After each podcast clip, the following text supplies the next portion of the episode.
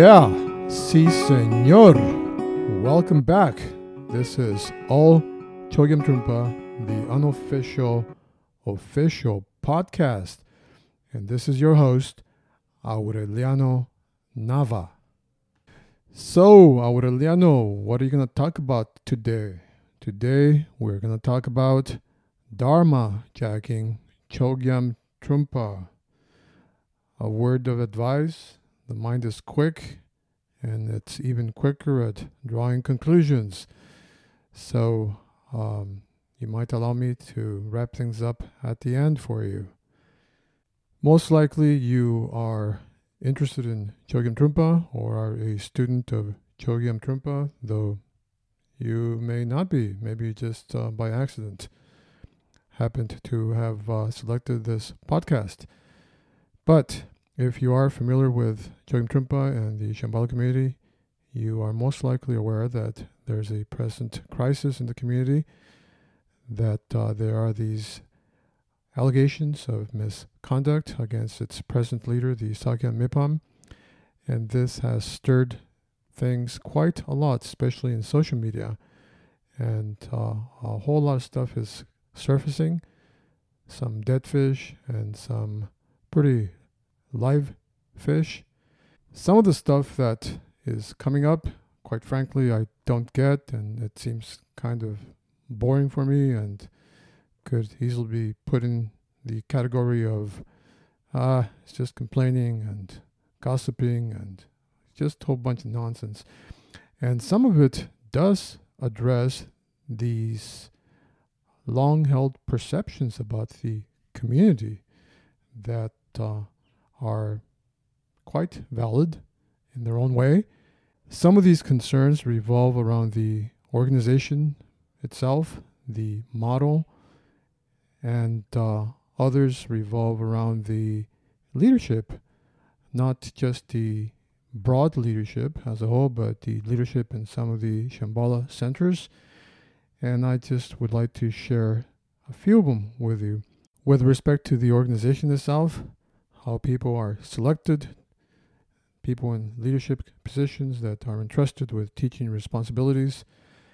There's this perception that this uh, empowerment model is somewhat antiquated and that uh, finally perhaps there will be the opportunity to address it. And, uh, well, with respect to the people in the centers, there's this long-held perception that these leaders, people with the most, uh, well, um, say-so, and uh, are in the center of decision-making, that these people and decision-making and leadership and teaching roles are too often from an elite type of class, that they are, for the most part, very well off, that they are very educated, that they dress in this formal attire at times that simply puts people off, that uh, a lot of people just simply don't identify with, that uh, they tend to be arrogant and don't have social skills. They put people off, not too welcoming, especially for newer type of practitioners that step into these centers, and that how they are often selected, That, uh, that process is questionable, that they are selected on the basis of who they know and how well they are connected with others that uh, are in the in-group, in the inner circle of these centers, and that on top of that, that they are mostly white. So, amigos, if this is true, if it's like this, then we have here on our hands what's called a chingado kind of situation, and it's bad news, and we need a revolucion, and I am willing to be your Pancho Villa. Y que viva la liberación de Chögyam Trungpa! But before we Dharma jack Chögyam Trungpa and his teachings and pick up our pitchforks and our sickles and start our revolution, we should step back a little bit, pause a bit, and reflect upon what we are about to take over. So for now, I would suggest that uh, we just uh, take a good look at what we are about to inherit as we take over. And when it comes down to it, like it or not, it amounts to this container that the Shambhala centers represent for these teachings.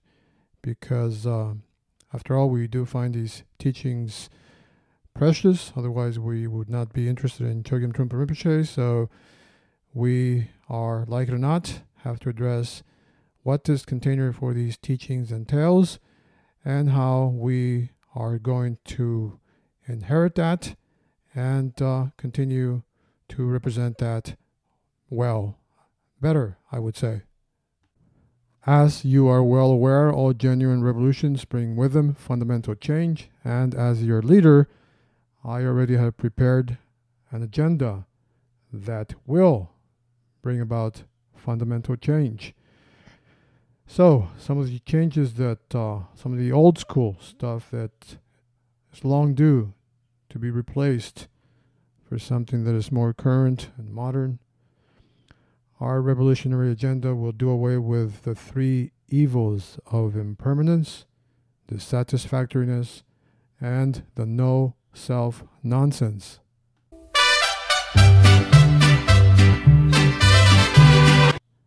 Okay, and that is, by the way, our new revolutionary call to action musical anthem.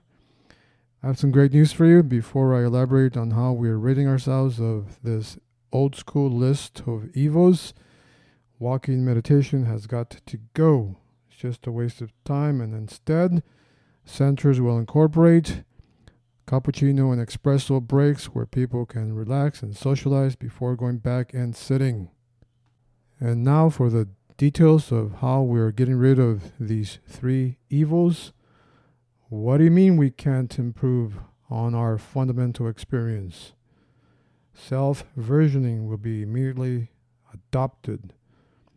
We will immediately start a GitHub master repository where the best version of ourselves can be branched, forked, improved, and then merged into a new version for all our members to download so that we have a best new version of ourselves that includes the best versions of everyone else. This might take some time to figure out, but it's the future of T S V C, True Self Version Control. A better you awaits. And that is our revolutionary slogan. A new you awaits. I hope you like it.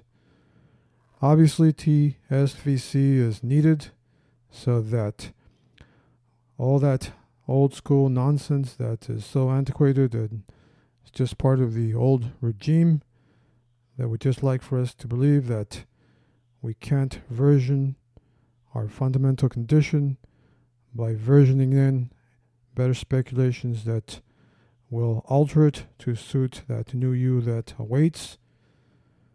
The great thing about T S V C is that we can rid ourselves of the impermanence evil.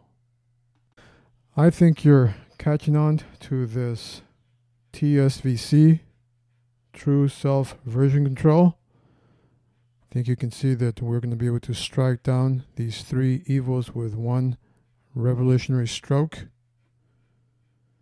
This whole thing about dissatisfaction, old school. Antiquated. Why can't we just version in satisfaction? All that's required is versioning in a new speculation, a new metaphysical layer layered on top of that uh, fundamental experience, that fundamental condition that's old school, and you have a new context of satisfaction. It's beautiful. And, of course, last but not least, the daddy of them all, no self.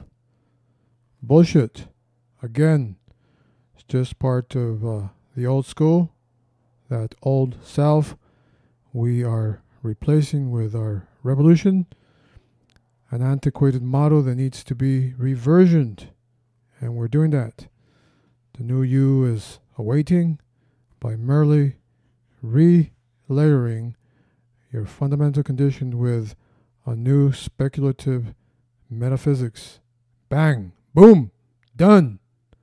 A new you has been conceived. Okay, enough of this nonsense. I need to cut this out because I'm beginning to discover that when you are trying to be too funny, you uh, at some point just you stop being funny. So cut it out, Aureliano Nava. Stop this. Okay, so where does this leave us? This container that the Shambhala centers represent, I think you suspect by now. I think that you that when it comes down to it, this external environment, at least initially, is very protective of not allowing us to do precisely this kind of thing with ourselves. Because as we come into this restrictive environment that this practice represents initially, right, we're coming out of a situation where all our life we have just done it the wrong way. All our, all our life has been this sequence of attempting to find ways to improve our basic condition, our basic situation in life. And the very effort, the very lifelong effort to do so has led to a lot of suffering. And so initially, facing that suffering directly, stabilizing our situation enough in that sitting cushion so that gradually, little by little, we can recognize that we can ease up on that very effort to version ourselves into a more improved us.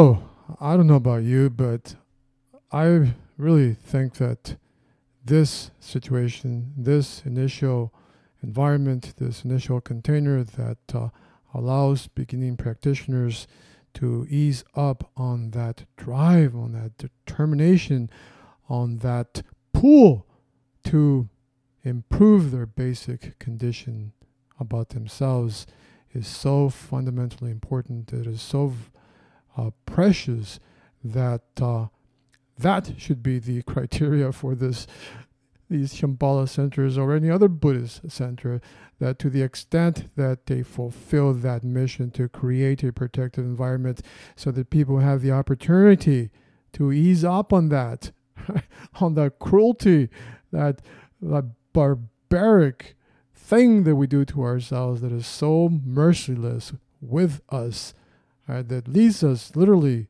to at times kill ourselves, that having the opportunity to relax into a different kind of situation about ourselves and be able to do that, th- that should be the criteria for how we judge these centers.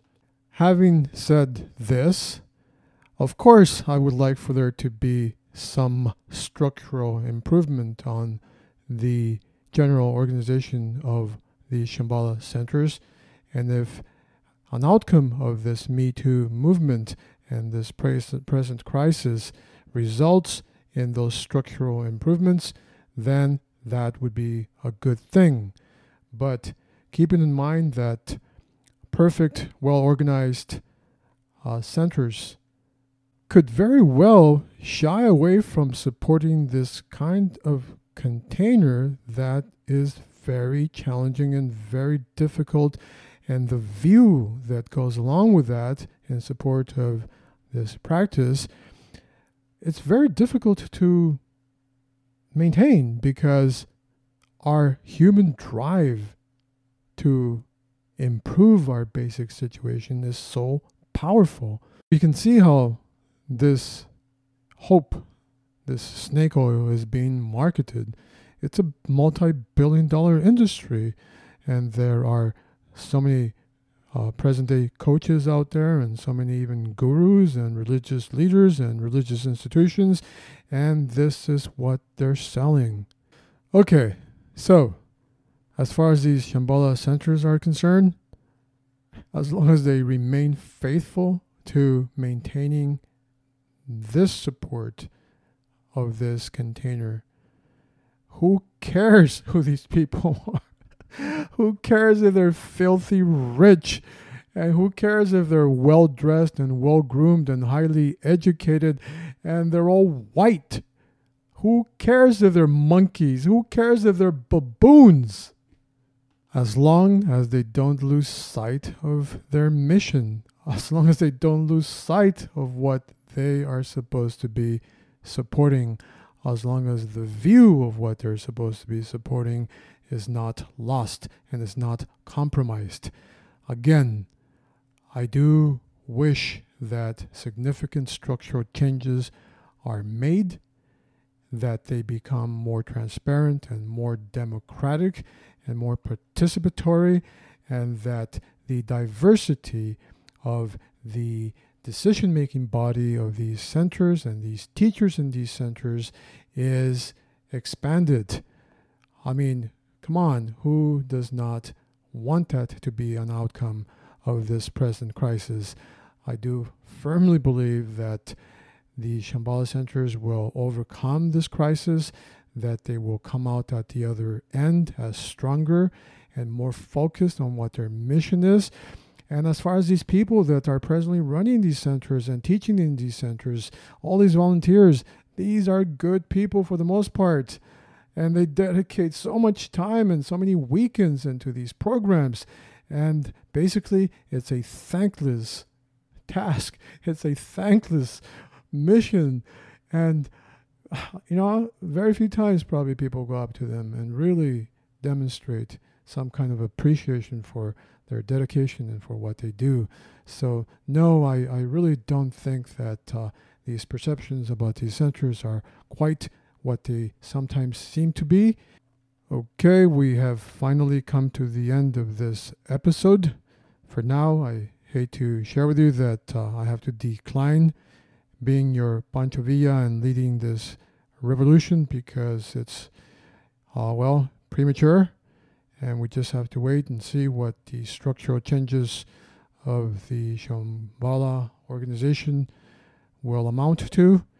But Uh, I just would like you to know that if my services are needed, I will certainly accept the mantle for the revolution. Please subscribe to this channel so that when I produce my next episode, and I will, you are notified. Adios, amigos.